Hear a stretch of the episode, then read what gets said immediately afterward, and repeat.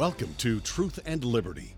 Thank you for joining our interactive daily broadcast where trusted leaders bring insights and analysis to the issues from a biblical perspective. According to the Bible, it's the truth you know that sets you free. So call in today to get biblical answers, information, and resources to help you stand for truth and effect godly change in our nation and the world. And now here's your host, Andrew Wommack.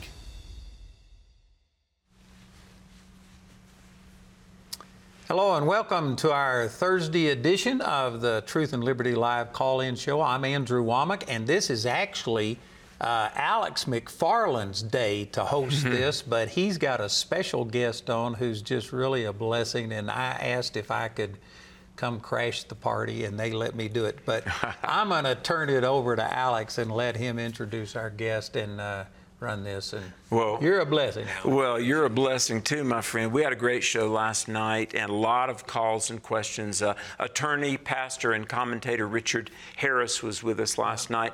But, folks, tonight we've got a very special program, and I want to give the number because in a few moments we will take your questions. The number for questions is 719 619 2341. 719 619 2341. And without further ado, because we want to have a conversation with this individual, then we'll go to your calls and questions. And uh, this is a very special opportunity, folks. But uh, honestly, one of the great heroes of the faith of our generation is Ken Ham. Uh, Ken Ham is the founder of Answers in Genesis, very famously in Northern Kentucky, the Creation Museum that they've got. I've it's been my joy to go there half a dozen times. But then, as if that wasn't wonderful enough, they built what is called the Ark Encounter, and millions of people have come to see this life size, spot on replica of Noah's Ark. But the thing I appreciate about Ken Ham for decades, uh, he has consistently courageously stood for the truth of the Word of God in the book of Genesis, the truth about creation, our origins. He's an expert on biblical worldview, a prolific author. But I would say he is a man God has used, like few others I could even think of, to help the body of Christ come back to standing on God's Word as it relates to origins. We're profoundly honored to have him on Truth and Liberty, our friend and brother Ken Ham. Welcome, Ken. Amen. Hey, uh, thanks, Alex and Andrew, and uh, great to be able to talk with you and talk about uh, my favorite subject biblical authority and creation apologetics. Amen. Amen. You, you, know, Ken, you hit it on the head biblical authority. Um, and that, that is the thing. I was on a show last night after we finished here. I did an interview out of Washington, D.C., and the commentator, who I don't know if was a Christian, asked me, why has the church of professed Christianity deviated into wokeness and so many things? And I said, we, we don't stand on the authority of Scripture. So if you would, Ken, um, tell us about why the authority of God's Word is so vitally important uh, in this and every generation. Well, you know, first of all, you know, one of the things that I've always been on about is, and, and what we do at the Ark and Creation Museum is really equipping Christians to have a biblical worldview because for many Christians, they tend to think that a biblical worldview is, you know, you sort of add God to your thinking, you know, you quote Bible verses or something like that. But a biblical worldview is understanding that uh, our thinking has a foundation, and there's only two foundations ultimately it's God's word or man's word.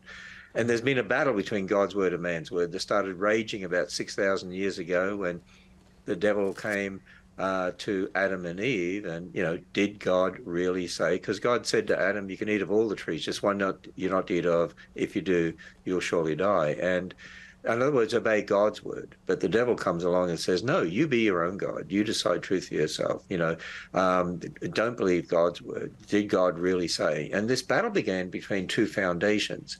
And what we have to understand is that that, as Christians, our foundation is God's word. God knows everything. We are limited in knowledge. We know nothing compared to what God knows. You know, it's like uh, Job. We have to get to the position Job did when uh, God said, "Job, do you know this? Do you know that?" and so on. And and Job 42, you get to that position where He said, "I see you now. You know all things. You know, I I repent in dust and ashes. Only God knows everything. So for us to have the right way of thinking about everything, we have to start from God's word. But I'm going to go even further. And this relates to what's happened to the church today in a big way, uh, I believe. And that is God's word is not just the foundation for our thinking. Genesis 1 to 11 is the foundation for the rest of the Bible, for all of our thinking, our biblical worldview, it's a foundation for all of our doctrine, for the gospel. In fact, it's the foundation for everything. And I'll make that statement Genesis 1 to 11 is the foundation for everything.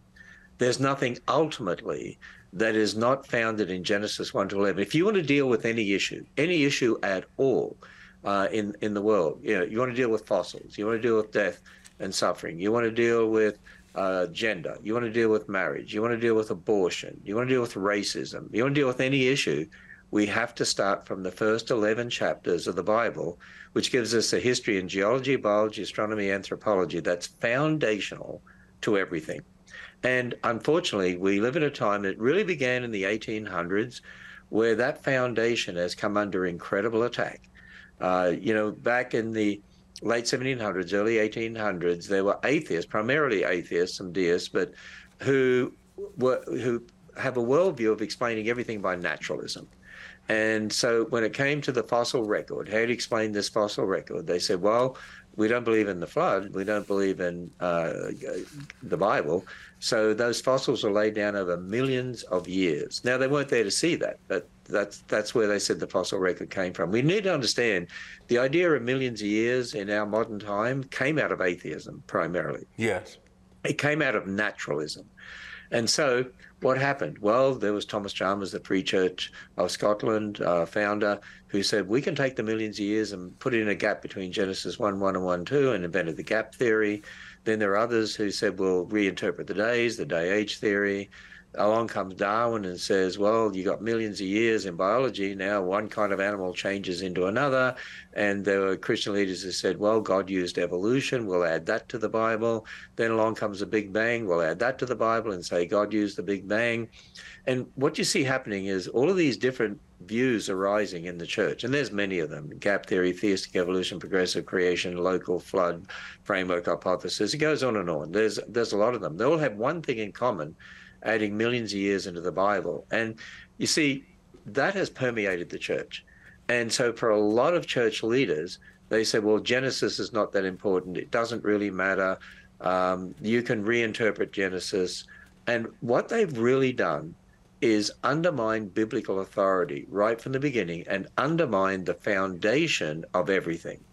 And a lot of the church then has been concentrating on, well, you know, we just got to tell people about Jesus and tell them Bible stories, you know, Jonah the Great Fish feeding the 5,000, Paul's missionary journey, whatever it happens to be.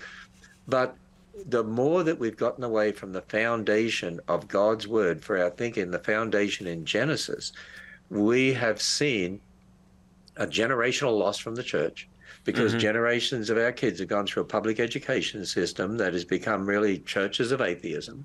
They throw God out, Bible out, prayer out, creation out. They impose the LGBT worldview on them. They give them the foundation of man's word.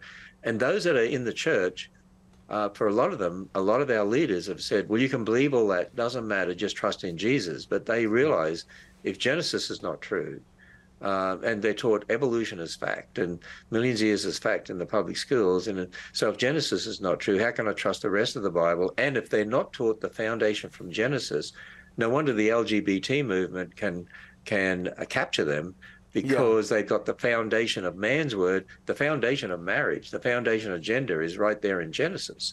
And so we have seen a generational loss from the church coinciding with the increasing secularization of the culture. And it really goes hand in hand. And it's really because the church gave up biblical authority in our time, our era that began in the 1800s, I would say, beginning with Genesis. And that's a key to understanding what has happened in our culture, why so many churches are lukewarm, why so many are even going woke in many ways and getting soft on LGBT worldview, and why we've had this generational loss from the church. Ken, let me ask you this because I've talked to a lot of young people that they made a profession of faith and they came up in youth group perhaps, but they go away to college and they get Charles Darwin and evolution and they, you know, bail out on their Christian faith. Here's my question I've asked many pastors even. If you don't trust what God said about our past, why do you trust what God says about our future? You know, if the well, Bible exactly. If the, if the Bible is wrong on our origin, why do you trust what it says about our destiny? I mean, it's you got to take both and. Am I right? Oh, absolutely. And you know, there's there's a gross inconsistency here with some of these uh, pastors because they'll say we trust man's word on evolution about our past, well, man's word on evolution about the future is that you know eventually everything dies a heat death, and you know the sun wears out and other things, and uh, and yet some many of these pastors will say, well, Jesus is coming back. There's going to be a new heavens and new earth, and he's going to judge by fire and all the rest of it. But wait a minute, if you're going to if you're going to believe man's word at the beginning, why don't you believe man's word at the end?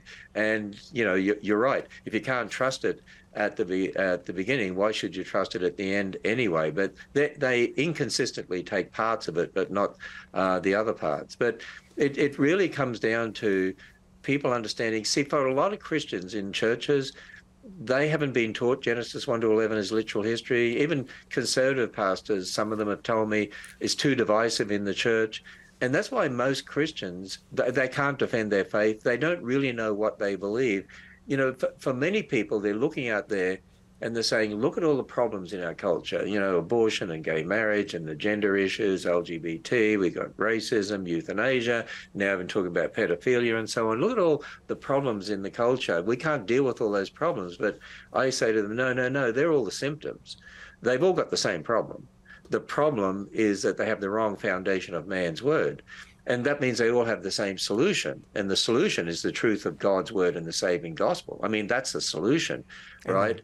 But because they haven't been taught correctly that Genesis 1 to 11 is the foundation for everything, they, they don't understand.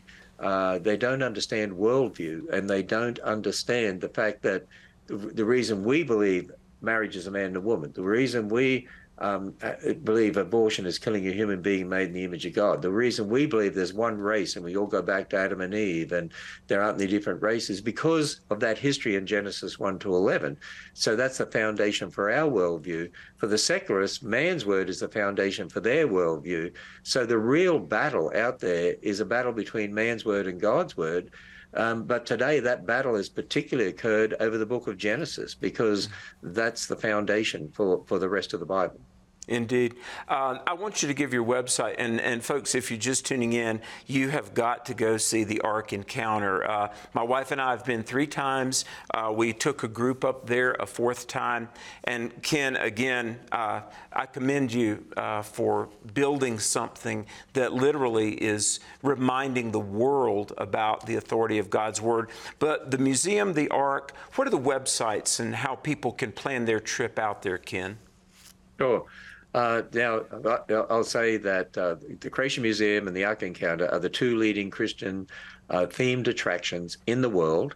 And they're here in northern Kentucky, so just across the river from uh, Cincinnati. They're 45 minutes apart. And we do get about 1.2 million people a year coming to the Ark and about 600,000 coming to the Creation Museum. So we have a lot of people who are coming from all over the world, actually, all across America, all over the world and the Ark Encounter uh, is uh, the biggest freestanding timber frame structure in the world.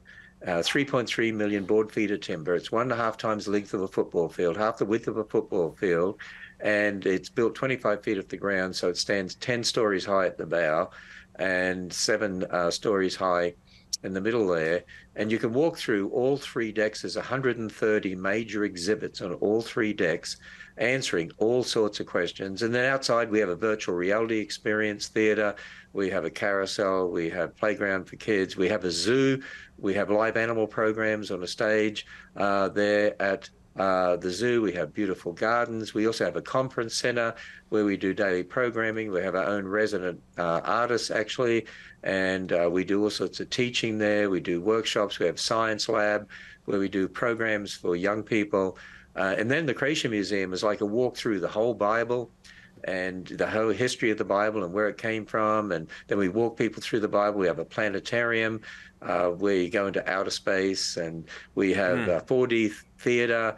Uh, we have the most powerful pro-life exhibit in the world called the Fearfully and Wonderfully Made exhibit. We have a dinosaur exhibit, insectarium, all sorts of beautiful gardens. We're building a big conservatory right now with uh, other greenhouses, are all glass greenhouses to raise the plants of the Bible, and uh, have an education center there. We have an animal experience. There's nothing else like these places anywhere in the world, and so I give Amen. people the the website for Ark Encounter is arkencounter.com and you can go to arkencounter.com and you can get to the museum uh, website from there uh, as well. It, it's creationmuseum.org. But if you go to arkencounter.com, find out all about that. Uh, and our main website for our ministry is actually answersingenesis.org, where we have literally tens of thousands of articles uh, and our online bookstore and so on. But people can find out about the ministry, and if they got a question, you know, type in the search engine there, and it'll come up uh, with those answers. But we're an apologetics ministry. Which doesn't mean we apologize for our faith, as you know. apologetics comes from the Greek, Greek word apologia, which uh, is uh, in 1 Peter 3.15, where it says, always be prepared to give an answer or defense the word answer or defense there is translated from the Greek word apologia, and that's where we get our word apologetic. So we equip people to have a logical reasoned defense of the faith. And yes. and you know what we do too, we're a very evangelistic organization. So at the Ark and the Creation Museum, the gospel is presented clearly. We see people saved there.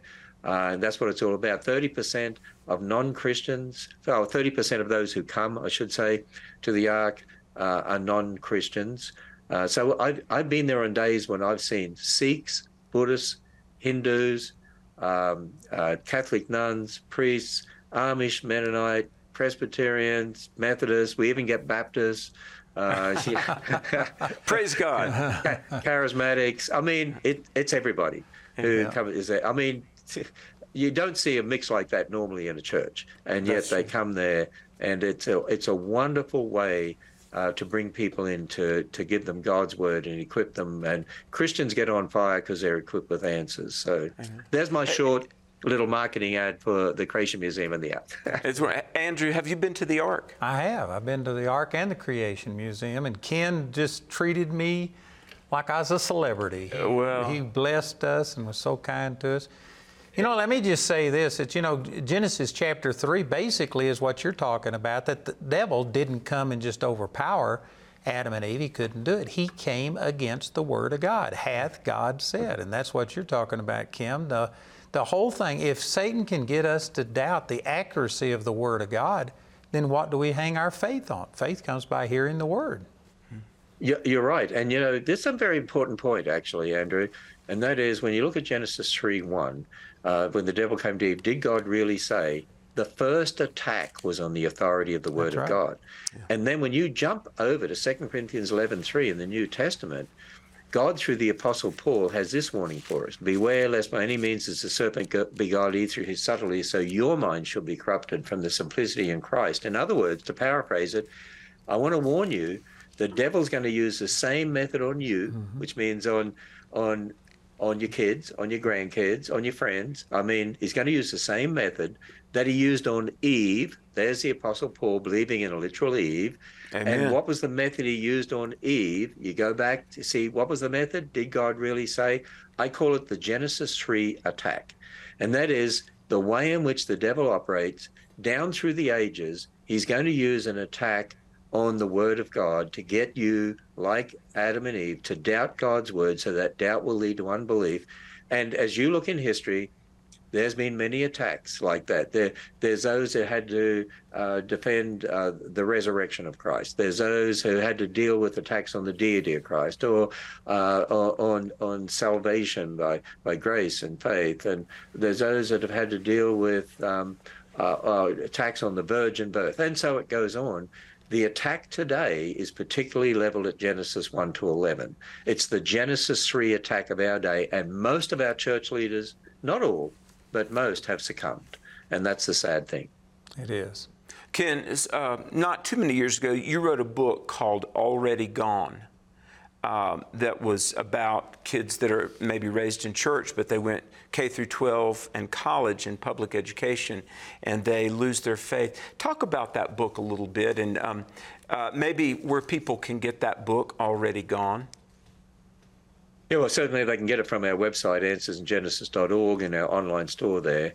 Uh, now, Already Gone was actually published in 2009, and oh. it's uh, really um, the, the, same sort of things are, are happening today.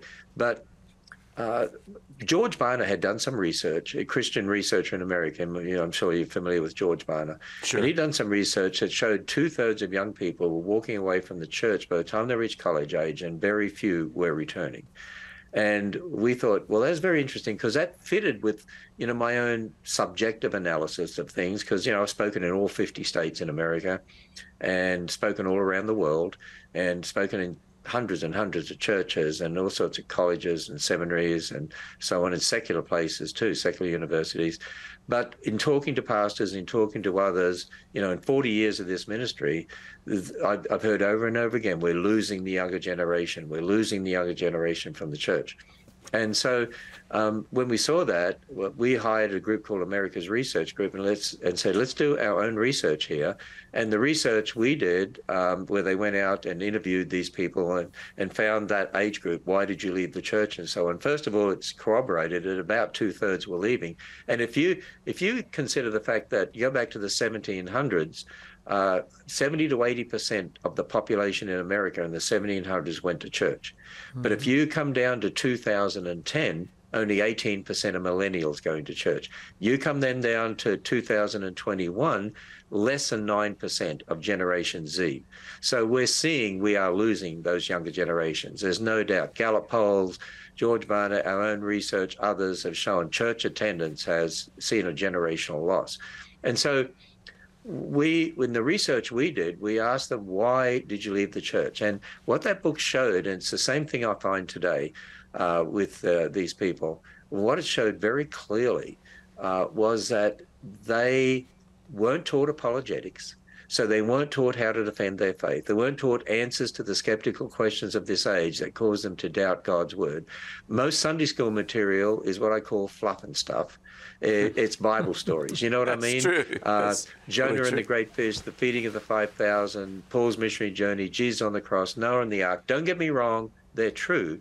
But we haven't taught them how to have a biblical worldview starting from the Bible, starting from Genesis 1 to 11, which is the foundation for marriage, foundation, you know, to deal with abortion or racism or anything like that. It's more just Bible stories. And another problem is the word story today has changed meaning. You know, we got to be careful of the fact a lot of words have changed meaning and they're redefining words today in the secular yeah. world. And so, you know, identity has changed meaning and race has changed meaning and story has changed meaning. Because story, when you had a story in church, it was we're going to have a Bible story. It's something that's true. But you say story today to the younger generations and they say, oh, story is a fairy tale. So we have stories at church, we learn real stuff at school, and there's a big problem. And so this research found that uh, these people weren't getting uh, their questions answered. And the interesting thing is, part of the research also found that of those that left the ch- uh, th- those of that age group, where two thirds were leaving the church, of that age group, those that went to Sunday school regularly were actually w- worse off uh, than those that didn't go to Sunday school. And in analyzing that, I believe that was because those that went to Sunday school regularly, uh, a lot of them would have had Sunday school teachers and pastors that would tell them you can believe in evolution millions of years. Because one of the other things that came out in the research, when they asked questions about dinosaurs or questions about, you know, uh, evolution or whatever, they were either told, don't ask questions, uh, which what we should be doing is answering those questions because they are questions that, that they're asking. Or they were given answers like, well, you can believe what you were taught at school about evolution of millions of years. So those that went to church had more church authority figures telling them to compromise God's word or not giving them answers. And so it ended up uh, that's the reason we produced our own Sunday school curriculum, actually, Amen. which is apologetics, biblical authority, worldview, doctrine. It's a non-denominational uh, uh, program. We also produce a VBS program that is uh, in the top three in the world and it's very unique because it's apologetics, biblical authority. In fact, this year we we saw, sold so many last year that we've had to increase our orders uh, this year by 35% because more and more people are realizing we need to teach them apologetics. We need an emphasis on giving them the answers to the skeptical questions. And, you know, most churches haven't been doing that. And that's right. what this research showed. And a lot of pastors have told me that book revolutionized their thinking, revolutionized how they taught in church or how they taught in college and recognize and and I've had pastors tell me when we started teaching apologetics and true biblical worldview, it started to stop and reverse the generational loss Amen. from the church. Amen. I, I agree. And, and, let me say, folks, uh, and Ken, you can speak on this. You do produce a lot of curriculum and great materials that, that appeal to young people. But when I was out there at uh, the Creation Museum, uh, you've got scholars on staff doing research. You know, one of my close friends in the ministry has been Dr. Terry Mortenson, and I know there are many more. Uh, you're creating uh, compelling research uh, about creation and the evidence for it. Speak to that if you would. Yeah, we have a number of uh, PhD uh, researchers here because, you know, for an organization like ours, like we have 700 full-time staff and 650 part-time and, and seasonal staff, uh, which which changes dur- during the year. Uh, we're always looking for seasonal help in in the summer, by the way, from college students, high school students who want a job at a Christian organization. Um, but um, we we, and we have speakers that go out and speak and run conferences, and of course we have lots of writers writing books and curricula. So we want to make sure that we are of the highest integrity uh, when it comes to what we're teaching. And so we need to make sure that we've got really good research. And so, you know, we have a, a PhD re, uh, researcher as a PhD in biology from Harvard University, and we have a PhD astronomer, Dr. Danny Faulkner. Uh, we have a PhD in molecular genetics. Uh, we have a PhD from Brazil who has a uh, the, her PhD is in paleontology. Mm. Uh, and so it goes on. So we've got a number of these uh, researchers, and we do research. Dr. Andrew Snelling as, is oh, our yeah. geologist, has a PhD in geology from Sydney University, and he's done an incredible amount of research at the Grand Canyon. In fact, we just he's just writing up some papers right now. It's published some of them, but uh, we, we, were denied access to the Grand Canyon because we were Christian and creationists, and we actually had to get ADF involved, and uh, we're taking the federal government to court. But uh, once they uh, did uh, the research and found letters from professors telling the Grand Canyon Parks Department not to allow us to do any research because we're Christian creationists, uh, they realized, you know, they would lose in federal mm. court. And so we had access to go and do that. And we published these results in our Answers Research Journal, which is a free technical journal. Wonderful. Hey, forgive me, we've got a break coming up, folks. This is a great night. Our guest, Ken Ham of Answers in Genesis. Now, we've got a brief break. We're going to come back and take telephone calls. So call up now you, if you have a question for Ken Ham or Andrew or myself. The number is 719 619 2341. If you need prayer, that number, 719 635 1111. If you need to make sure that you're saved, call that number. But stay tuned, we've got a brief break. Truth and Liberty with our guest, Ken Ham, is back after this. We are the antidote for what's happening in this world. But you need to see beyond the physical, and I believe that the greatest days of the church are ahead. God has a word for you, God has a plan for you, and God is raising up an army that knows how to fight the right fight the right way.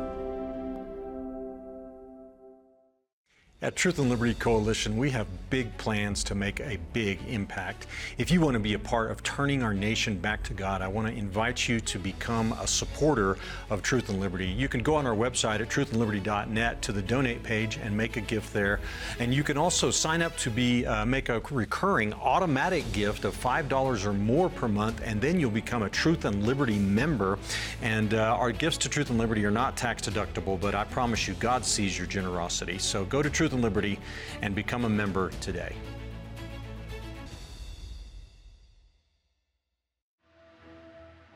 this is a godly nation. It was founded upon godly principles. God is calling us to rebuild His house so that He can manifest His glory in the midst of a corrupt and pagan world.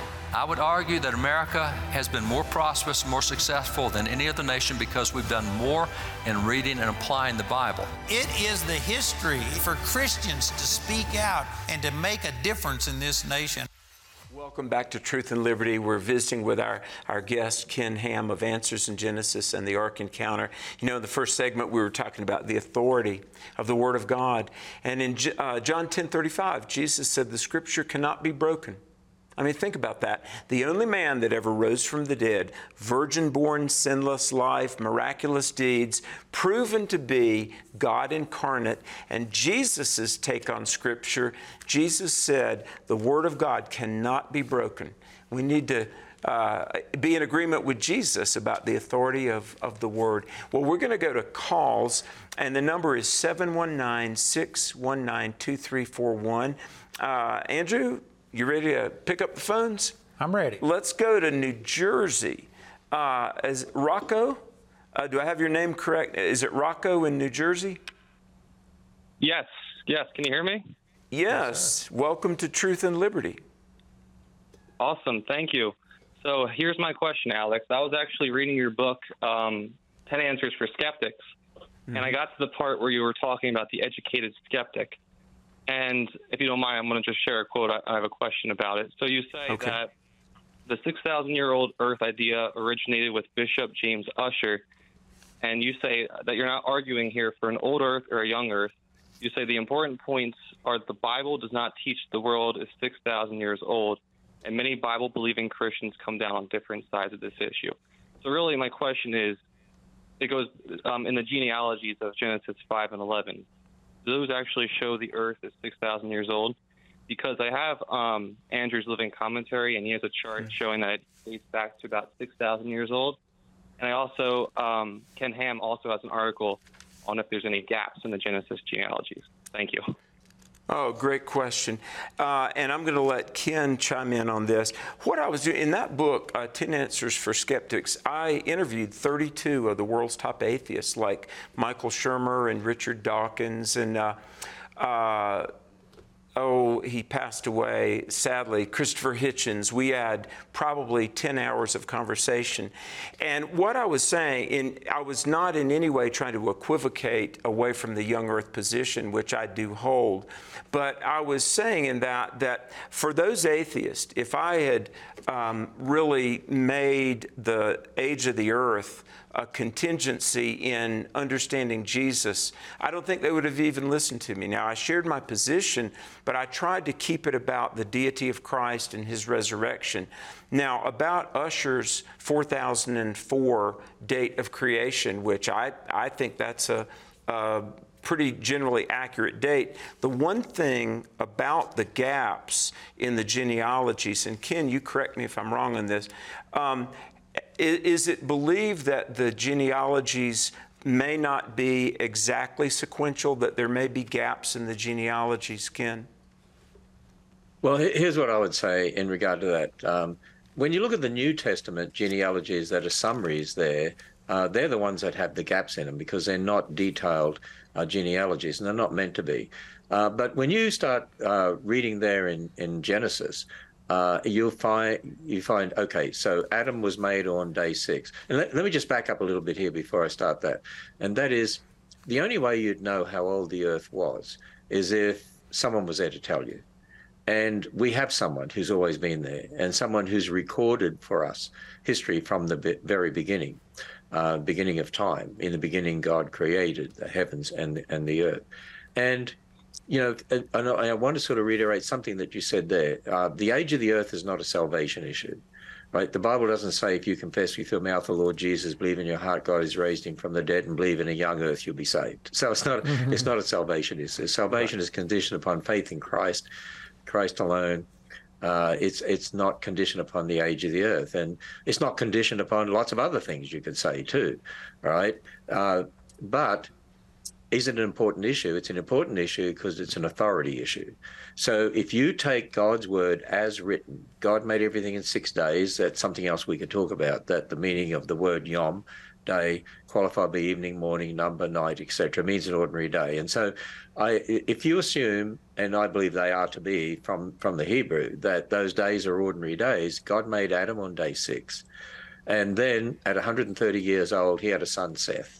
And then it goes through and tells you when Seth had a son, tells you when they died, when they were born. I don't see any gaps there in those Old Testament genealogies. And then when you, you can get to Abraham, and then from Abraham, you get to babe in a manger. Then you get from there, you come to the present. If you add up those dates, as Archbishop Ussher did, and very similar to what he did, uh, you get to about 6,000 years. So that's where I'd say the 6,000 years comes from. I know, you know, some of the creationists like Henry Morris in the uh, with uh, Dr. John Whitcomb in the Genesis Flood that was published in 1961, they allowed for the possibility up to 10,000 years. Um, I, w- I, I don't agree with that, and I don't see that because I don't see any gaps there in the Old Testament genealogies. I think they're very specific. Mm-hmm. Well said. Well said. You know, let me ask a question or just in, interject this, and I'd like to get your response again. But it says here in Romans 5, it says, For if by one man's offense death reigned by one, much more they which receive abundance of grace and of the gift of righteousness shall reign in life by one, Jesus Christ. And I agree with all of the things you're saying about, you know, you go a lot into the archaeology and about into paying, top, paying anyway, whatever you call that.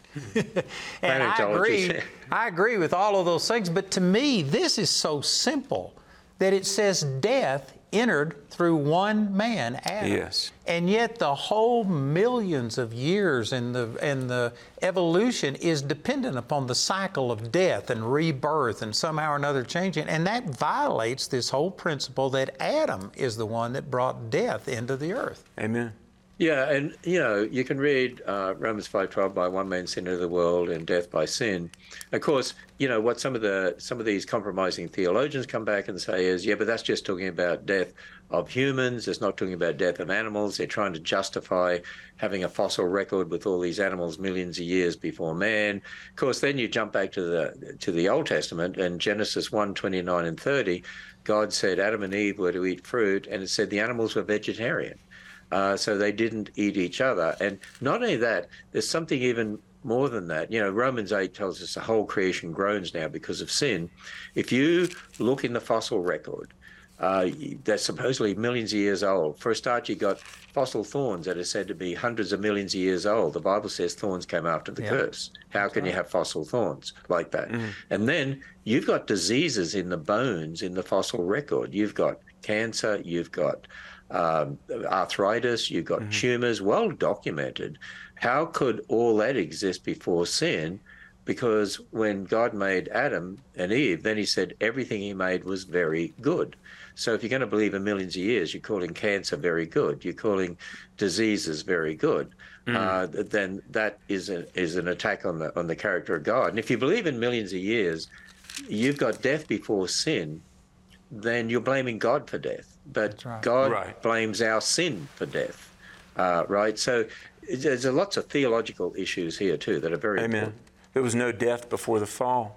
God, great question, good answers. I tell you what, let's do. Let's go to Robert in Florida. Uh, Robert in Florida, thanks for holding. Welcome to Truth and Liberty. Hi. Um, uh, my question is pretty simple.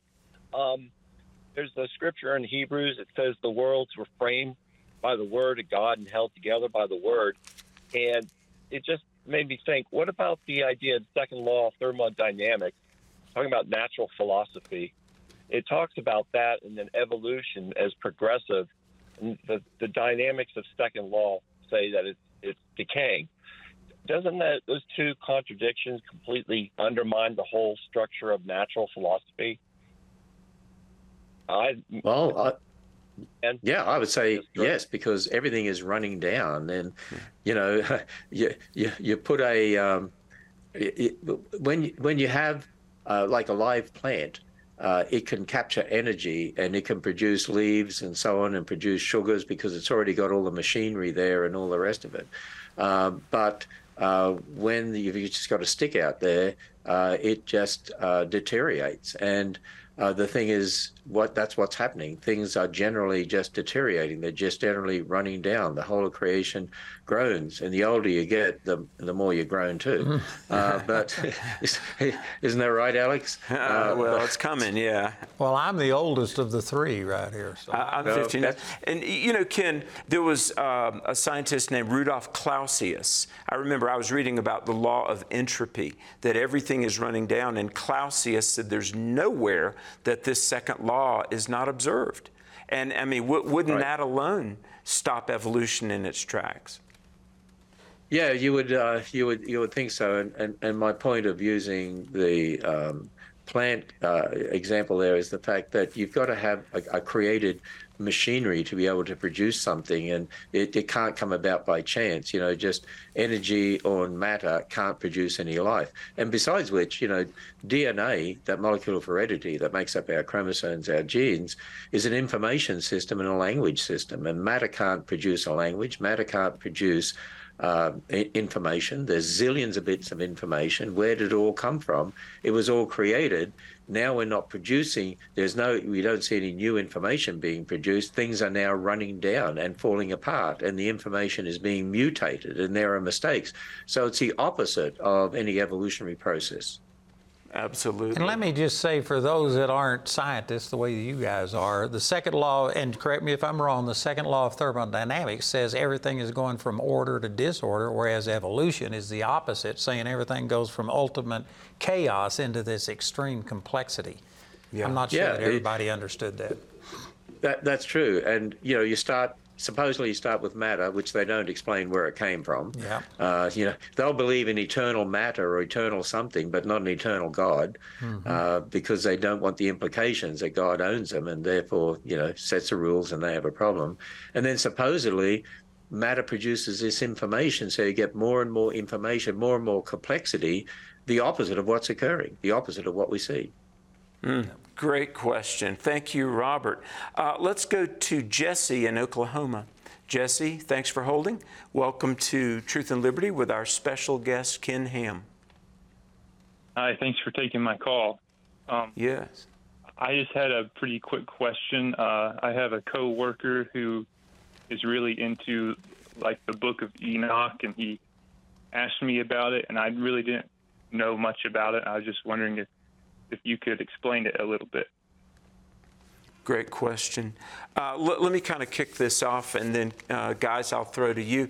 You know, um, the, the canon of Scripture, Genesis through Malachi, Matthew through Revelation, we call that the canon, and 66 books. And, and I believe that the Bible we have is the canon of Scripture God gave. There's, there's no more uh, holy scripture than the Bible you have. Now, there are ancient writings uh, that are of historical curiosity, one of which is a book called uh, the Book of Enoch, uh, or it's referred to in the book of Jude. In Jude, verse 14, talks about Enoch, the seventh from Adam, prophesied.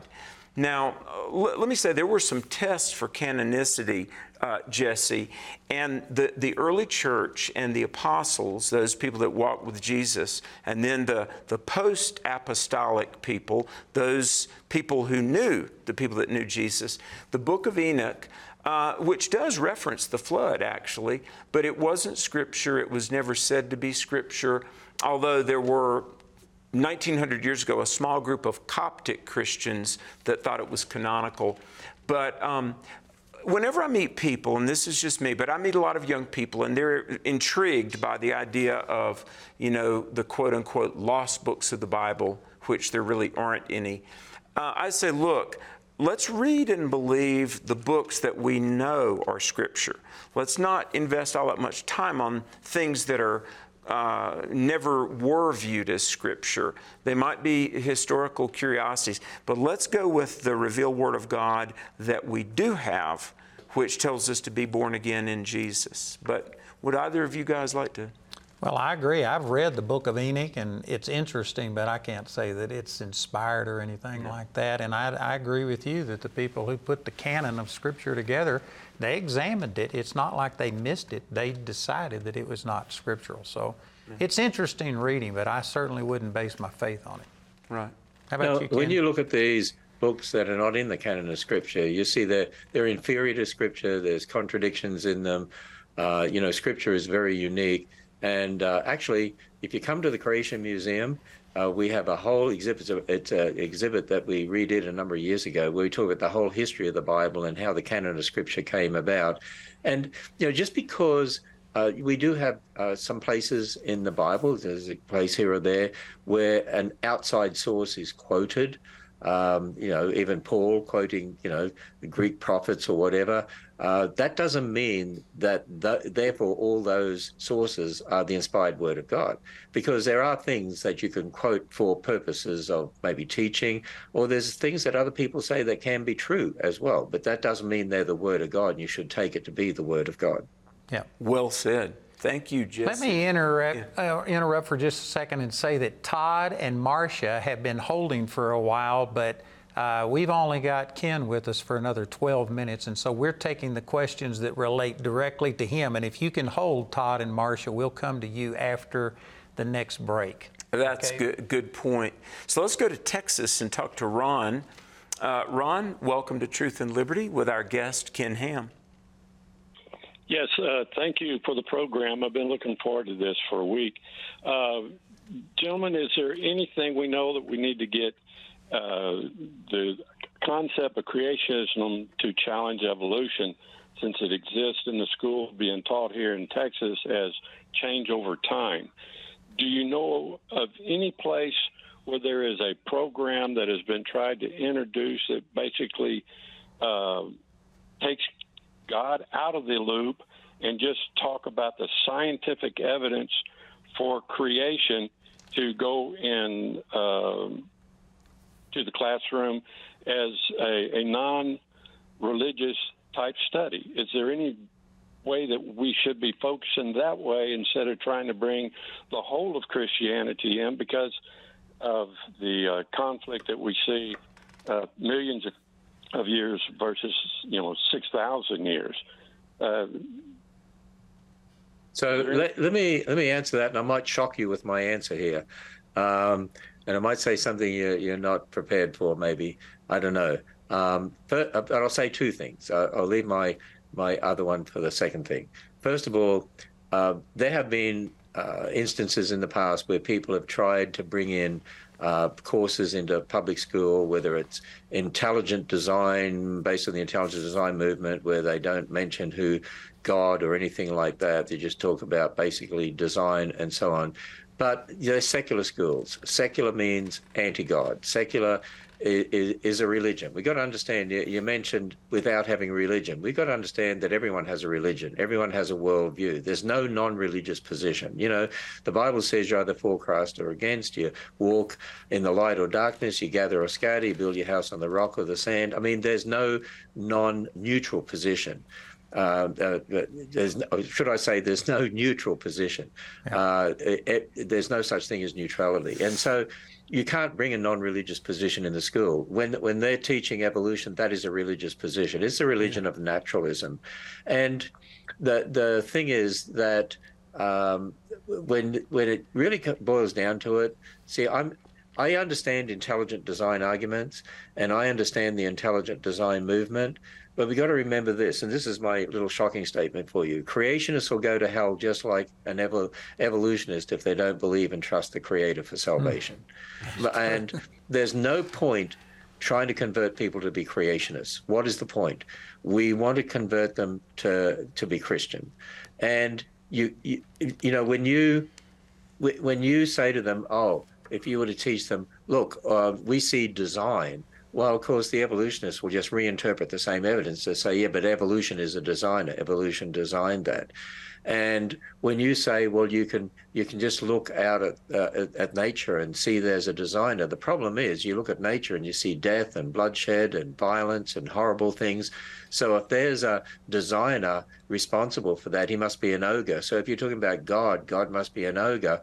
Um, from an evolutionist perspective, it's evolution that's the ogre that produces death and struggle to bring things into existence.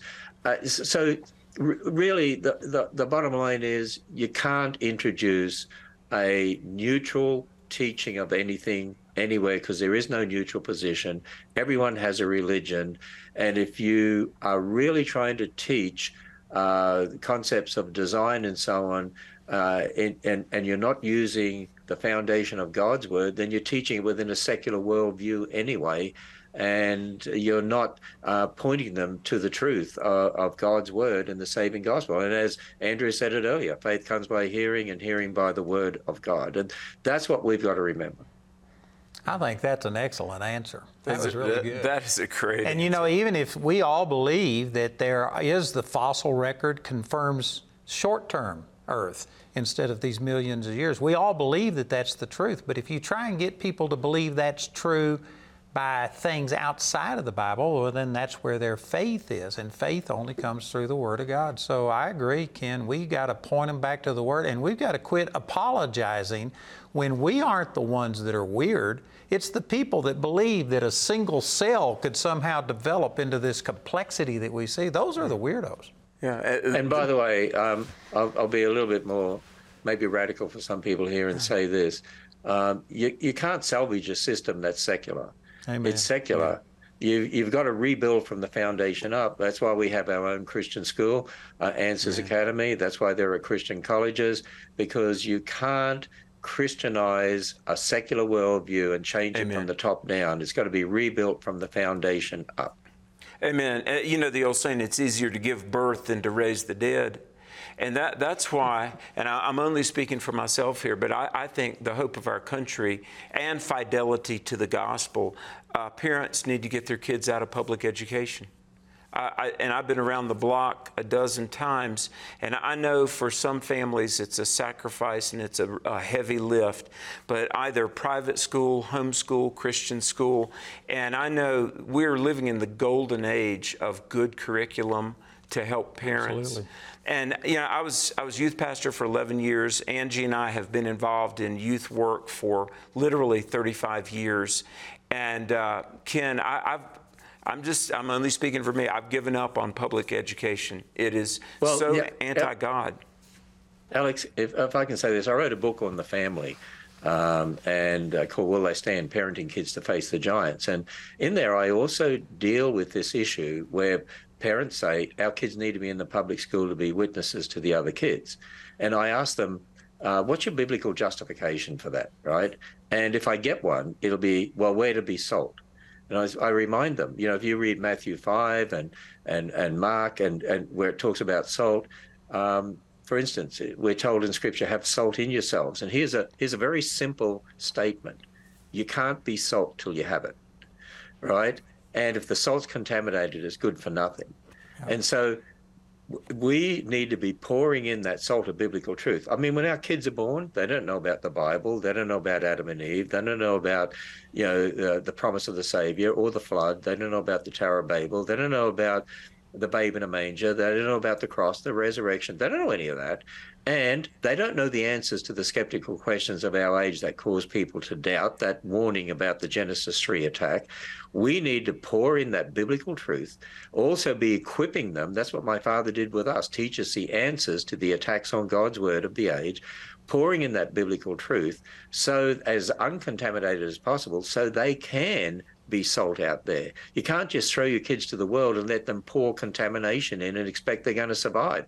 The majority, look, the majority have not. Uh, by far, the majority of kids from church homes that have gone to the public schools, there's exceptions, of course, but by far the majority have left the church. They've walked away.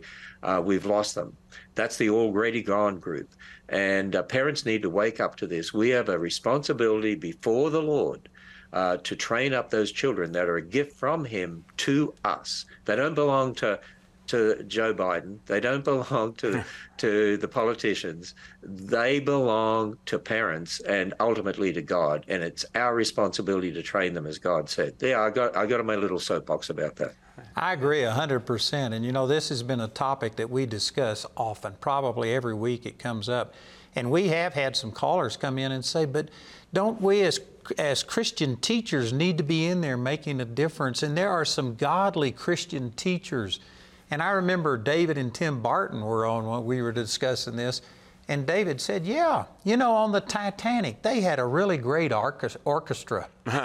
And so, are we supposed to be a part of that system and go down with it, or man, do we need to get out of there and Mm. start our own Christian education?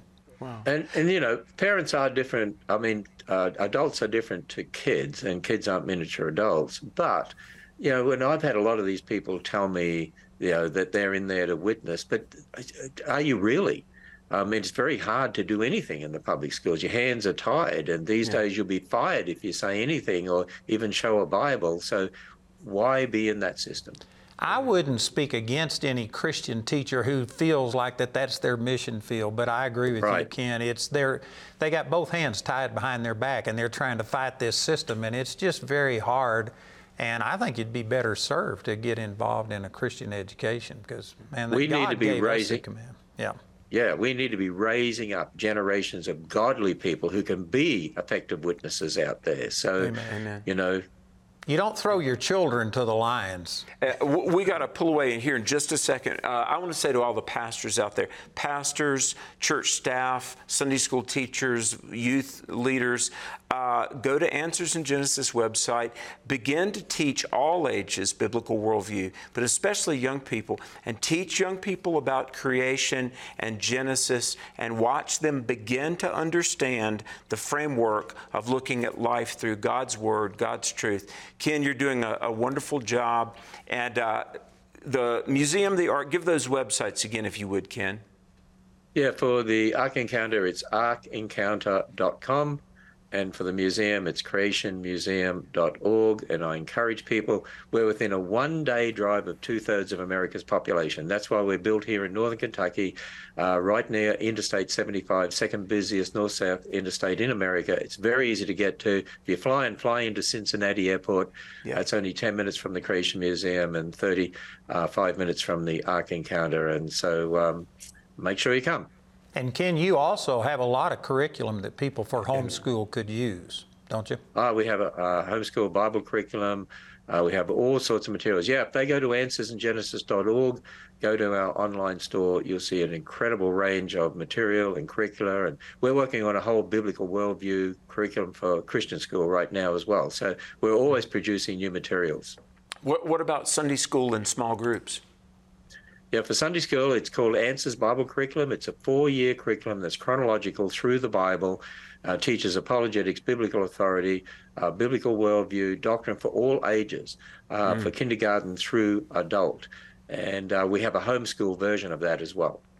Well, Ken, thank you so much. You- You're very gracious with your time. Thanks for being with us tonight, and look forward to seeing you soon when we're out at the Ark. I'll be there at the end of October uh, with the American Family Association. But uh, folks, oh, great. stay- See you then. Praise God.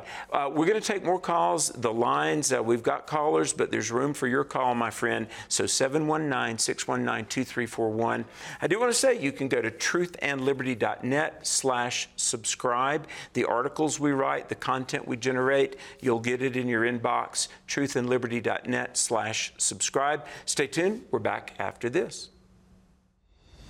At Truth and Liberty Coalition, we work to unify, educate, and mobilize the body of Christ to change nations.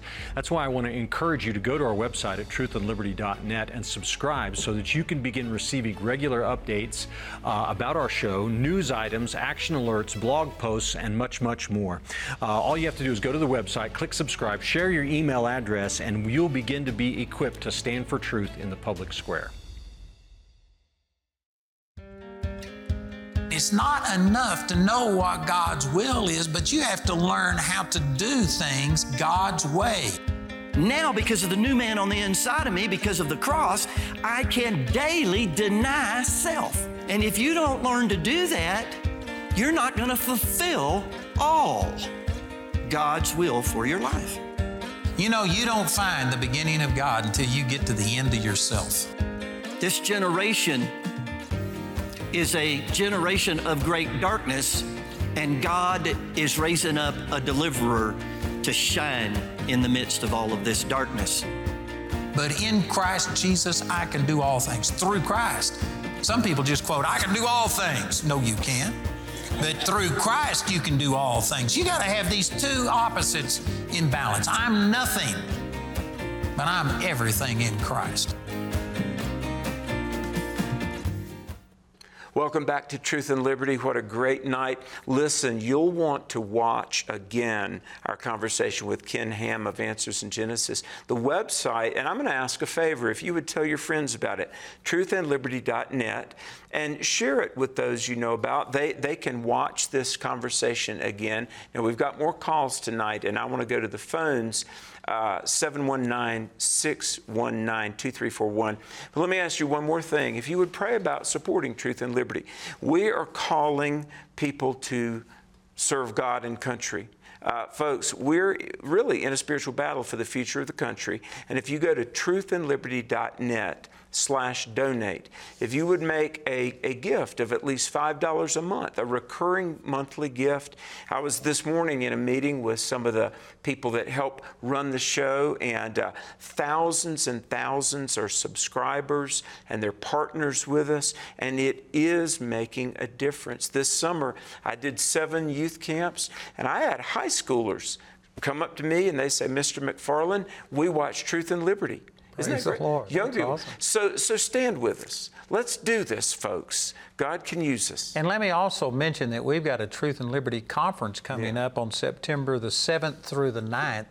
We're going to have a theatrical presentation that is going to be awesome about the overturning of Roe versus Wade.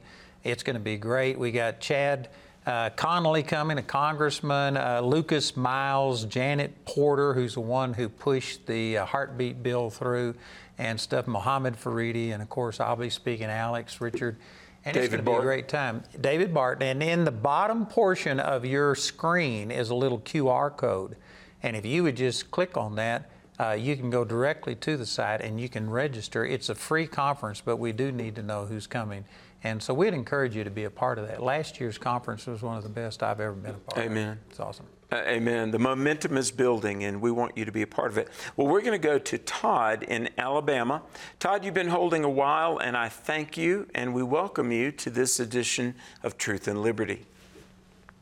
Well, hello. I appreciate y'all taking my question and thank y'all for having the, this live Bible study and um, talking about the Word of God. It, uh, I think it's a good thing y'all are doing, and thank you guys for doing that and being a part of it. My question I have, I've heard different teachings, but it's Matthew chapter 7, verse 22, where it says, On that day, many will say, Lord, Lord, did we not prophesy in your name, cast out demons in your name, and perform many miracles in your name?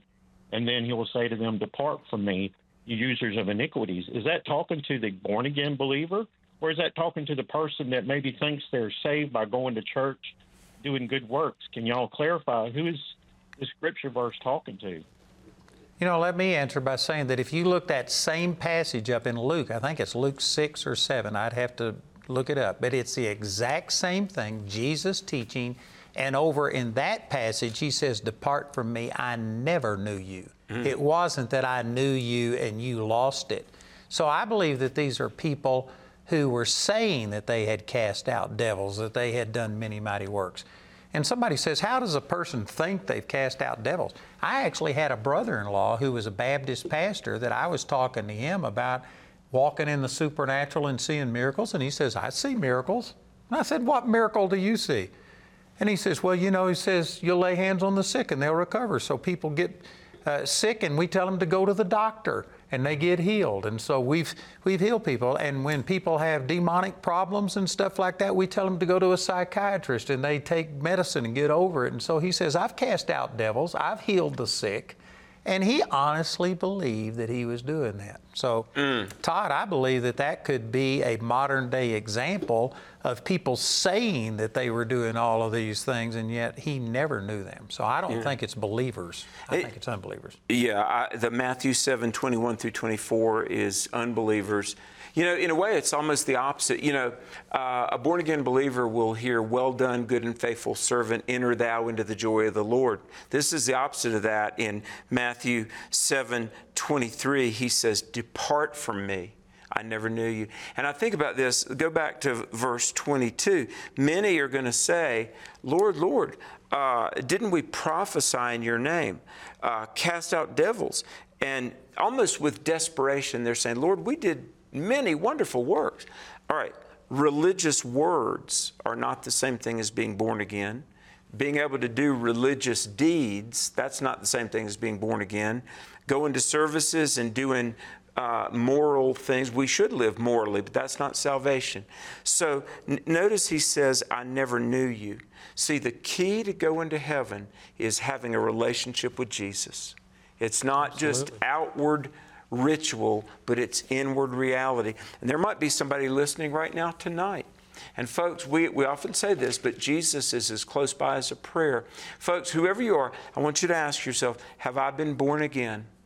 Was there a time when I turned from sin, put my faith in Jesus? And maybe tonight you want to be sure and, and be for, for sure that you're saved. And I want you to call a number, and somebody will pray with you with an open Bible. They'll show you God's Word, how you can know that you have Jesus in your life. We don't want you to be one of those that you, you face the Lord one day and He says you, you weren't saved. No, be saved. So the number to pray with somebody and no strings attached. We just want to help you know Jesus. It's 719 635 1111. 719 635 1111. Make sure that you're saved, and you can do that tonight. Amen. And we've got some lines open if people want to call. So 719 619 2341 is the number to get you on the Truth and Liberty call in program. Marcia in Washington. Thank you for, Marcia, I've got to ask, uh, Washington State or Washington, D.C.? I'm in the state of Washington at the top of the map. God bless you. Well, thank you for holding. Welcome to the program. Um, I am calling. I, I, heard you say earlier, I've been listening on that, um, you know, we can't go to the world for our um, uh, issues. I've been under spiritual attack and I just need to know what to do about it. The state of Oregon have um, taken my license, and with my mortgage, I've been trying to get a history and um, no history, and then I have someone who has broken in my house on several occasions, and I don't have an alarm system, but I haven't been able to do to stop them. So I was wondering how to pray against these attacks of Satan. You know, well, to, my... to, to be specific with your situation, we'd have to spend a lot of time getting the whole details. But let me say this that I think that a lot of victory over Satan is an attitude. Uh, for instance, Matthew chapter 11, verse 12, Jesus said that since the days of John the Baptist, the kingdom of heaven is preached, and the kingdom suffers violence, and the violent take it by force. And you have to get this violent attitude. If Satan has been attacking you, Marcia, then you don't need to just say, Oh, God, help me, or God, help me out of this. You need to get aggressive mm-hmm. fighting the devil. You know, if I touch Alex like that, that's no big deal. He can let go. But if I was to haul off and run and throw myself at him, he has to hit me with equal force or I'm going to knock him off of his feet. And so if you've been under attack, what I would tell you is that you need to get really seeking the Lord and get angry, not at people, but at the devil. The devil mm. is trying to steal from you. And uh, Ephesians chapter 4, verse 26 says, Be angry and sin not. That doesn't mean that, uh, you know, that there is a way to get angry and have a flesh flash and still not be sin. This is talking about there is a godly, a righteous type of anger. Mm-hmm. And then it goes on to say, Let not the sun go down upon your wrath. That's talking about don't ever let this anger go to sleep. And I believe that one of the reasons that I have been protected from so many things physical, emotional, uh, people attacking me is because I am pretty aggressive. And anytime I see Satan rear his head, man, I get angry. I fight, and uh, it punishes the devil. And it's similar to like a bully. Mm. If a bully knows that he's going to have to pay a price if he picks on you, he won't pick on you quite as much. So you got to get aggressive. That that Matthew 11 verse 12 is very important, and I've got a whole teaching on that.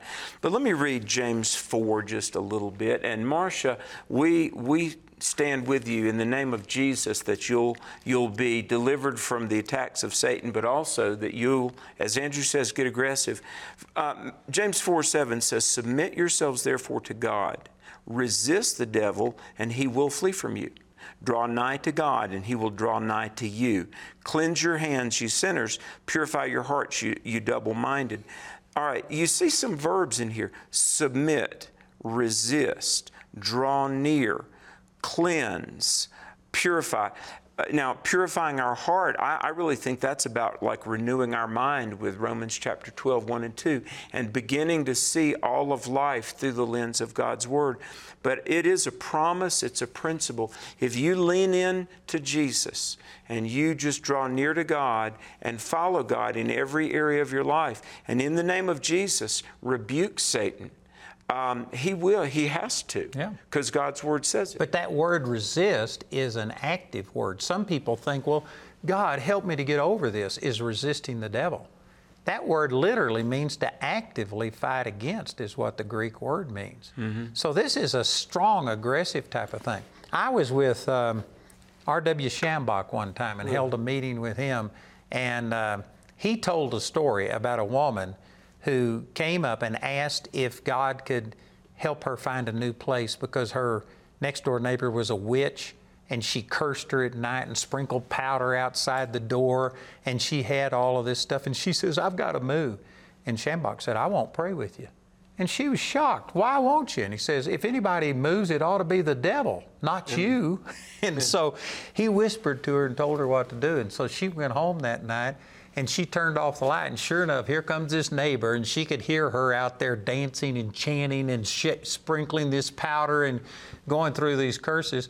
And this lady just all of a sudden threw the door open kicked her shoes off and in her stockings got out there and danced in the powder and started praising god and said that it scared the witch so bad that she moved out the next day. Oh, wow. Wow. so that's what you got to do, Marcia, with the devil. He's attacking you, but you're the one that has the right and power, and he is illegal in doing it, and you need to make him pay for it. Get Amen. his case. Amen. That, that, may God bless you, give Amen. you strength and victory and courage, Marcia, in Jesus' name. Uh, hey, we're going to go to Frank in Missouri, and we've got time for some more calls, folks. If you want to call and get in the queue, uh, it's 719 619 2341. I got to tell this story. Do you know Dutch Sheets? I do. I, He's ministered in our school. Real. Have you heard the story about one night that um, he felt like there was just demonic oppression and the bed moved? And have you heard about that? Well, was this him or Smith Wigglesworth? I, I thought it was Dutch Sheets who Well, go ahead and demanded, and I, I don't know, but I know a Smith Wigglesworth story too. But um, somebody told me that um, he was in this hotel or somewhere, a retreat center, and the bed moved, and he rebuked Satan in Jesus' name. And then he thought, wait a minute, uh, I got to move this heavy bed back, and he demanded Satan put the bed back where it was. Yeah, I've heard that told on Smith. Oh. But it could have been him too. And also, Smith Wigglesworth, there was a time that he saw movement at the foot of his bed. This is when they had candles, you know, they didn't have lights the way we do. And uh, he saw something, and he held up his candle and looked, and there was a demon standing at the foot of the bed. And he goes, Oh, it's just you, and blew out the candle and went to bed. Not afraid. That's a person that knows his power and authority. A- amen. Uh, the authority we have in the Word of God. Well, uh, Frank in Missouri. Frank, thanks for holding. And uh, hey, thank you. Howdy, howdy, howdy. It's such a privilege. Uh, Yeah, and- and I'm thinking that it was uh, Lester Sumrall that uh, I heard a story about him being in Haiti. So whoever whoever it was, it's the it's the power. That, You know, a lot of preachers quote other people and claim it for themselves. There's no telling who actually did that. That's right. So, anyways, I want to ask about the Melchizedek priesthood. If you, if you guys could uh, uh, comment, or if, if you know the Dead Sea Scrolls uh, came uh, 1947, and Israel becoming a nation at the same time, and then but the but the Melchizedek scrolls. I wonder if you knew anything about those scrolls being found and uh, and. Uh, yeah, and, and and what is the Melchizedek priesthood? Well, I'm familiar with the Melchizedek priesthood. That's expounded on in Hebrews chapter 7, but I'm not familiar with the Melchizedek scroll. Do you know anything Uh, about it? I actually don't. I, I've not heard of it. I, I, I haven't. Frank, what, what is the Melchizedek scroll? Do you kn- do you know much about it? Frank. still there, 192 BC. Yep. Uh, uh, am I able to? Yeah, I can hear you. Uh huh. Yeah, yeah. So, uh, I, you know, I was blessed to be in Israel, uh, uh, as you know, Alec. And uh, and anyways, we went up into a Qumran there, and uh, this brother, I'm crazy, man. They they told me don't climb, don't go up there. Anyways, I climbed up, uh, and uh, in this mountain, and and uh, and they they say that they found the uh, scrolls of Melchizedek 192 BC, and and I've just been reading on it. I read uh, N.T. Wright uh, that he has a commentary out, and I'm I'm, I'm reading out that there's a uh, a, uh, um, I, I meant to read it again today, but I didn't do it. But anyways, there there's they found a bunch of scrolls. So you know, in my estimation, God ain't you know they they, they say 400 years of silence. There there ain't never been 400 years of silence. God's always been talking. We just ain't been listening. Is my estimation. Well, you know, I'm familiar with the Dead Sea Scrolls, and those were found in the late 1940s, and uh, they have confirmed that our translations are accurate. They're up to a thousand years or, or 500 years ahead of the manuscripts that our Bible was translated from, and yet the accuracy confirms that we haven't lost anything in the translation. So I'm familiar with the Dead Sea Scrolls, but I've not heard about the Melchizedek Scrolls. Uh, let me uh, talk a little bit about Genesis 14 because there's, of course, the very famous um, account of Abraham meeting Melchizedek, verse 18 of Genesis 14, king of Salem, who brought forth bread and wine. He was a priest of the Most High God. By the way, the word uh, Most High God there is uh, El Elyon, uh, Almighty God. So Melchizedek was a person. He's referenced again in Hebrews chapter 7. And uh, Abraham, uh, Melchizedek blesses Abraham. Now, the question is, what is the Melchizedek priesthood? And I want to be very careful because um, I know the Mormon church talks about this as if it's a separate type of preaching and everything. And first of all, I don't think the, the Mormon church is authentic New Testament Christianity for a lot of reasons. They've got a wrong view of God, a wrong view of Jesus, a wrong view of salvation. But when Hebrews 7 says that Jesus is a priest after the order of Melchizedek, um, in the Old Testament, there were a lot of uh, what were called types or uh, precursors that in many ways mirror who our Savior would be. Joseph in Genesis 37 through 45. Uh, Joseph was in some ways like Jesus. King David was, was like Jesus, King Solomon. Well, Melchizedek uh, represented the true and living God. And I think that in blessing Abraham, he was affirming the Abrahamic covenant. Remember in Genesis 12, God promised Abraham uh, soil, seed, and a Savior. I'm going to give you everywhere your foot treads. I'm going to give you descendants more numerous than the stars of the heaven, Abraham. And then Abraham, Genesis 12, 3, through you all the families of the earth would be blessed. So, all of that to say this I think that Melchizedek was one of many Old Testament figures that pointed to the coming of the Savior, Jesus Christ. And um, that's the, the main lesson we learn. Now, there's a whole other story, we could do a whole show, was Melchizedek a pre Bethlehem appearance of Jesus. I'm not going to open that Pandora's box. I'm, I'm, sure you've taught on that yeah, before. well, Hebrews chapter 7 says that Jesus was like Melchizedek, who had neither beginning of days nor end of life. And what that's referring to, some people interpret that that he was, wasn't born and never died, so it was Jesus manifest uh, pre, pre-incarnate. But it could just be referring to the fact that his birth wasn't recorded nor his death. He just, uh, Genesis 14 is the only uh, scriptural reference we have outside of one prophecy in the book of Psalms where it says Jesus will be, or the Messiah will be a priest forever after the order of Melchizedek. Yeah. So it could just be referring to and using this symbolism that in the same way that there was no beginning or end of Melchizedek recorded in Scripture, that's the way that Jesus is. Jesus predated everything. By Him, all things were created, and of course, He will uh, reign forever and ever. Mm. So Melchizedek is a tremendous type and shadow, as Mm. uh, Alex was saying, and he.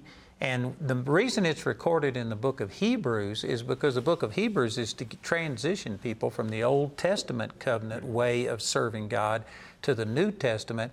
And since Jesus is now our high priest, Hebrews chapter 3, and he wasn't a Levite, he was from the tribe of Judah, mm-hmm. that means that the priesthood had to be changed. And so the writer of Hebrews went back and cited this promise that the Messiah would be a priest after the order of Melchizedek. And then it says, because the priesthood has changed, there has to be a change of the entire law. We are no longer under the Old Testament law, we're under the New Testament grace. So Praise that's a real quick summary. Well said. Well, uh, Frank, thank you for such a good question, and uh, thanks for watching Truth and Liberty. Uh, we're going to go to Illinois. Uh, Patty in Illinois, thank you for holding, and you're on Truth and Liberty. Hi, good evening. Good evening. I had a question um, about your thoughts on near death experiences. There seem to be a lot of stories appearing and even in ministries that are based on that now, and I wanted to get your opinion on that. And if you believe that Paul was having a near death experience when he referred to being caught up into the third heaven. Wow. Um, you you want to start? I've got a little thought on that. Well, let me say about Paul that I've heard many people say that he was caught up into heaven and that that was what you're calling a near death experience. I've never gone, I've never made a commitment one way or the other because the Bible doesn't say. So I don't have a definite opinion. As far as other people that have had near death experiences, you know, Jesse Duplantis is a friend of mine and he's been to heaven and he, he shares all kinds of things. But Jesse will even tell you, and I believe anybody who is, has integrity will tell you that this is what they experienced, but you don't base your faith on any of that. This, the Word of God, is the foundation of our faith. And if you hear something that would complement or confirm something that is in the Word, well, then that's great. But don't move away from the Word and start putting your faith in this experience. You know, there is a book that I give out often called Intra Muros. It, it's got a lot of different titles. My Dream of Heaven by Ruth Springer. And it was written in the 1800s. And right after the Civil War, you know, we had, man, 650,000 people die, and America's population was much, much smaller. So the percentage of people that were dealing with death was just amazing. And she had this experience where she went to heaven for three and a half years and she lived in heaven and she wrote this book and when she came back into her body and revived she was only gone like five minutes. But her experience was three and a half years and she wrote it and i've given it to a lot of people because it's amazing. But i would never tell anybody to base their faith on that. It's and she admits that she says this is what i experienced. I don't have any explanation for it but this is what happened to me when she died. So I do believe it happens. I believe it's not happening more now than it used to. I just believe that we have different communication now, and you hear about it more than what people used to. But, but it happens. My own son died and left his body and came back after four and a half hours. So those things happen, but I wouldn't base my faith on it. It's not going to make me more excited about heaven. I'll just go to the Word and get excited because of what heaven says. Amen. You know, there, there's a scholar, and he's a personal friend of 30 years, Gary Habermas, and he, uh, brilliant guy, loves Jesus. He did his PhD at Michigan State, and I mention that because Gary Habermas is a very, very respected scholar and a born again believer. He's done a lot of research on NDEs, near death experiences, and uh, he believes that many times they are legitimate, but he would be the first to tell you base your beliefs on Scripture because near death experiences, I, I tell you what their apologetics value is. Um, I think what we do know is um, when someone is clinically dead, that's flat brainwave, no brain activity. That's called clinical death.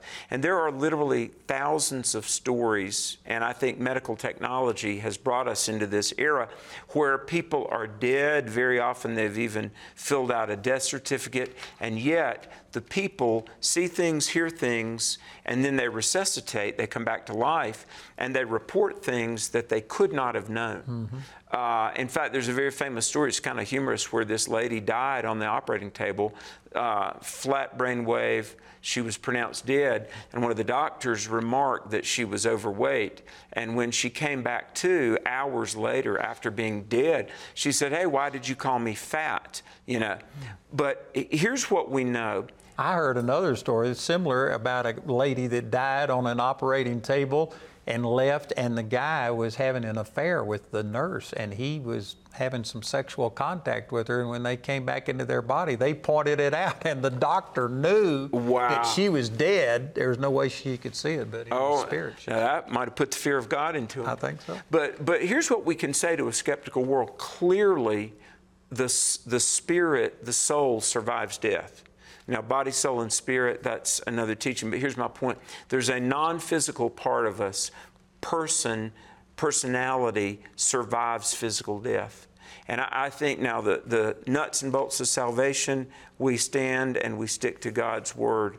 But I, th- I do think it's it compelling that we would say to an atheist or a secularist, look, uh, plenty of scientific data shows that the person the, the soul survives physical death. And I think that's about the main takeaway of NDE. Let me just ask you, Patty, uh, why are you asking this question? Have you had a near death experience or know somebody who has?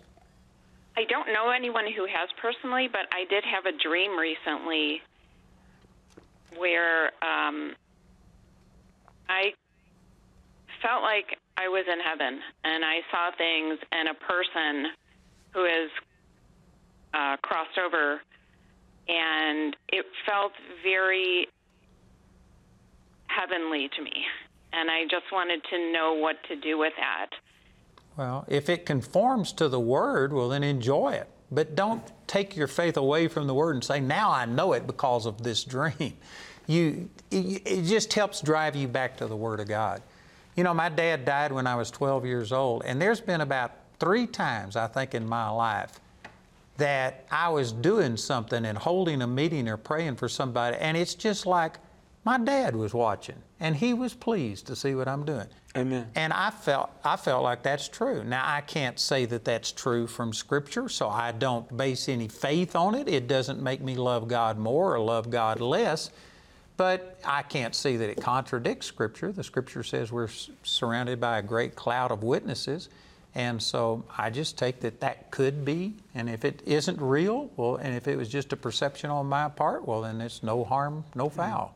Amen. So I believe that we, there's a lot going on that we don't know. You know, my mother, when she died, uh, she, she had me pray for her every day that I'd call her, and every time I'd go see her, she'd make me pray that she'd die. She wanted to get out of here. Mm. She hung on for 14 months after she started doing that. But the week that she died, she had some nurses that were taking care of her hospice care, and uh, she kept seeing people, and she was talking to people and calling names. Oh yeah. And then she, one of the ladies came to us and said, "Who's Womack?" It turns out that that's what my mother always called my dad because he was the principal of the school they were in, and they had a no fraternizing policy, and so they had to hide their their dating for a year, and she always called him Mr. Womack. Really? So when they got married, she was just calling him Mr. Womack, and my uncle said, You're going to have to drop the Mr., so she just called him Womack. and they said, Who's Womack? It was my dad. And he was talking to her, and she was having these experiences before she died. Wow. And I believe that those things happen. Amen.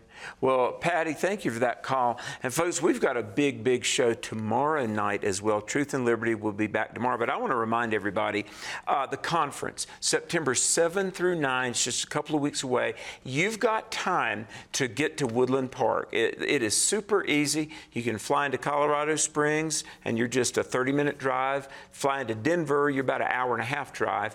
But uh, David Barton's going to be here, Chad Connelly, Andrew, I'll be here, Richard Harris. It is going to be great. You will get your batteries charged, Amen. and you're going to go home from the Truth and Liberty Conference, and you'll be confident in any situation, I believe, to stand up for the faith. And so go to the website, truthandliberty.net, and look at the conference page. Plan to be here September 7 through 9. I enjoyed it, Alex. I always enjoy doing this together. Amen. We did. Well, folks, uh, God bless you. Tell somebody about truth and liberty, but most importantly, tell everybody about Jesus. And thank you for watching. And uh, you can watch again. You can share this program with somebody. Let me tell you, our nation needs revival, and it Amen. is building, Amen. and you can be a part of it. God wants to use you to be salt and light, and truth and liberty is here to encourage you in that way. Bless you. Thank you for joining today's Truth and Liberty livecast. You can watch today's and past livecasts in our archives at truthandliberty.net. Our goal is to educate Christians and connect them with resources and organizations to help them impact their sphere of influence. You can help us accomplish this by making a donation at truthandliberty.net/donate.